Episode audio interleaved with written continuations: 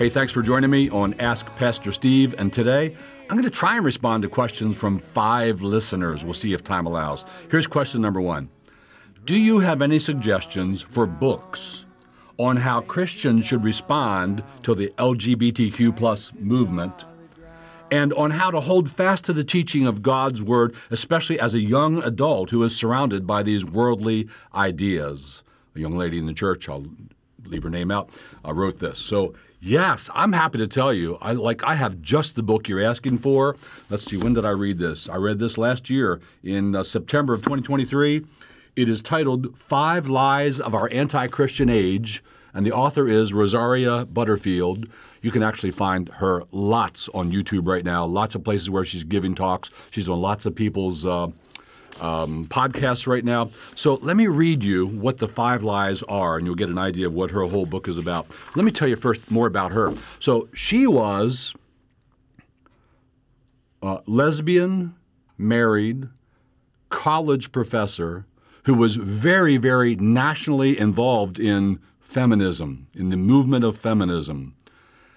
And then some people led her to saving faith in Jesus Christ, and her life was radically changed. And now she's married and is a pastor's wife. Isn't that interesting? So now she's trying to undo all the harm she did. Lie number one homosexuality is normal. Lie number two being a spiritual person is kinder than being a biblical Christian. Lie number three where'd lie number three go? There it is. Feminism is good for the world and the church. Lie number four transgenderism is normal. Lie number five modesty is an outdated burden that serves male dominance and holds women back. There's the book for you. Hope you grab a copy and profit from it. Thanks for your question. Great question. Here's another one. This is, I'm allowed to say, this is from a six year old, a young man named Toby, and his mama's there with him on this. And Toby asked me two questions. Thank you, Toby. Great questions. Here's number one. Toby cites Psalm 90 in verse 12. So teach us to number our days that we may incline our hearts to wisdom. Great psalm for you when you're 60 years old. And he asked me the question, how? What does that mean? What does that look like? Teach me to number my days. Toby, here's what that's saying. This is going to be harder for you to get as a young man because when you're young, it looks like you're going to live forever, but you're not. So when the psalm says, Teach us to number our days that we may incline our hearts to wisdom, it's talking about this. Consider how short your life really, really is. Like it seems when you're young, it seems that long. It's really about this long. What does James say in the New Testament? He says, Your life is like a vapor that appears for a very short time and then it goes away. So a vapor is like when you go out on a cold day and you breathe and there's a little cloud in front of you. That's a vapor and it's gone. That's your life. So teach us to number our days means Realize how short life is, so use your time wisely, that we may incline our hearts to wisdom. Wisdom in how you use your time and how you spend your life. So, Toby, I want to give you an example. This is not the example you want to hear, probably. Um, working on family chores is a very good use of your young man's time. I'm a big believer in the fact that anybody who lives in the home ought to, if they're able, ought to contribute to the maintenance of the space they live in. We don't just hand you space and you get to live there free. No, you got to contribute to it. That'd be a good thing if mom and dad give you chores and things you got to do to contribute to taking care of your home. That would be inclining your heart to wisdom. So, good, Toby. One of the most important things you can know about life is short is so believe on the Lord Jesus Christ and be saved and spend your life with Christ. And don't presume, oh, I can do that later someday. There might not be a later. You might not live that long. I pray that you will, but you might not. So believe on the Lord Jesus now. Here's a second question Toby asks, and it's kind of related to the first one, I think. You'll like this. He's a six year old. Are video games bad? Great question, Toby. I love that. I love that I get to talk about it. Let me zoom out for a second. Video games are a form of recreation. So let's ask the broader question Is recreation bad? The answer is no, not at all. There's a time in the Gospels where Jesus took his disciples on a vacation. It didn't work because the people followed them there and they wound up serving anyway. But recreation is good. We have to restore tired nature. We have to restore tired bodies and restore tired minds. And so for that, we have recreation. Recreation is legit, there's nothing wrong about it. But now let's zoom in again. What about video games as a form of recreation? Well, I'm going to give you my judgment on this. I think they're legit. I think it's appropriate that some guys spend some time playing video games, but I want to say, but man, be careful. First, that there might be bad games you don't want anything to do with, but, but also that they are made to be highly addictive.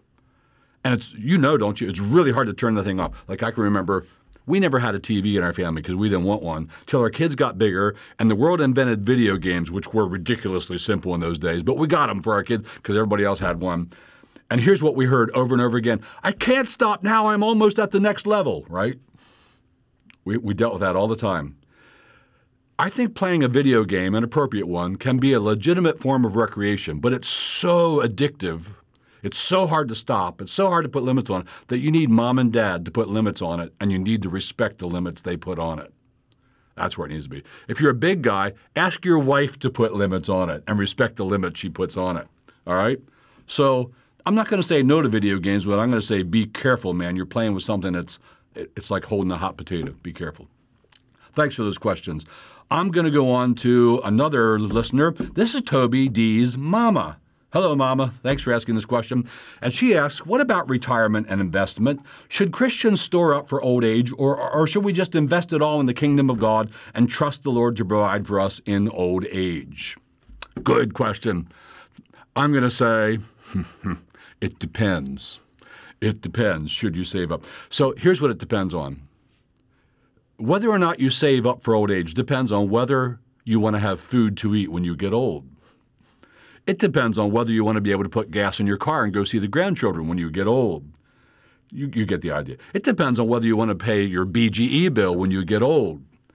Yeah, you're probably going to need some money when you get old. You're probably not going to make the kind of money you're making now when you get old. You need to save up some money for when you get old, if you want to eat. Only if you want to eat. If you don't want to eat when you get old, don't worry about it. Kind of reminds me of an aunt of mine. She was a dental receptionist. And I asked her, in all honesty, I asked her one day, um, do, do I really need to floss all my teeth every day? And she said, Oh, no. Just the ones you want to keep. all right, so similar. Do I really need to save up for old age? Oh, no. Only an old age in which you want to eat. All right, so yeah, what does the Bible say about this? Lots of things. Here's one passage Proverbs 6, 6 through 8. Go to the ant, you sluggard, consider its ways and be wise. What am I supposed to notice about the ant? You're standing out in your back patio, you're looking at the ants, they're going back and forth carrying food, carrying food, long line of them carrying food. Where are they going with the food? What are they doing? They're storing it up. What am I supposed to notice? The ant has no commander, no overseer, no ruler. There's no big ant standing there with a whip. Keep going, guys. No. Yet it stores its provisions in summer and gathers its food at harvest. What am I supposed to learn from the ant? Save.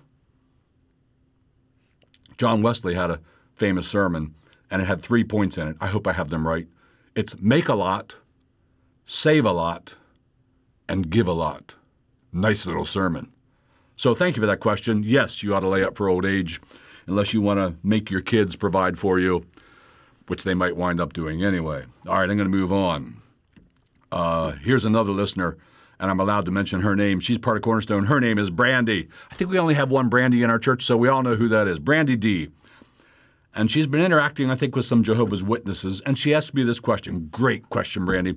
Can a person be legitimately saved, believing and trusting in the death and resurrection of Jesus for your sin, but reject the concept of the Trinity? Can a person be saved and reject the Trinity? Great question. Easy answer no. Now, let me clarify. You can be saved and not know about the Trinity. I was. The thief on the cross was. Like when I was saved, I, I don't think I even heard about the Trinity. But as soon as I heard about it, then I believed it because it's in the Word of God and Holy Spirit's illuminating my understanding, illuminating my understanding it, so you're saved and you don't know about the Trinity yet, but then you open your Bible and you start seeing Jesus as God in various places, and you go, "Whoa, wait a minute! God the Father is God, but Jesus is God. What is this?" And then you run into the Nicene confessions, and you figure out Christians wrestled with this long ago, and we have these great statements of faith, and they all tell us about the Trinity, and you will believe. And if you don't, 2 John one nine through eleven talks about you. Here's what it says.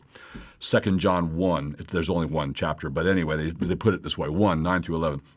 Whoever transgresses and does not abide in the doctrine of Christ, Christ is God. Christ is man and Christ is God, does not have God. He who abides in the doctrine of Christ has both the Father and the Son. If anyone comes to you and does not bring this doctrine, that's Jehovah's Witnesses, do not receive him into your house nor greet him, for he who greets him shares in his evil deeds. That doesn't mean you can't say, hello, can I come out and talk to you? You can do that. You can be civil and all that. You don't need to be mean with them. Don't be. But what is John saying? He's saying that if you hear about the doctrine of Christ, he's fully God and fully man, and you reject that, you don't have the Father.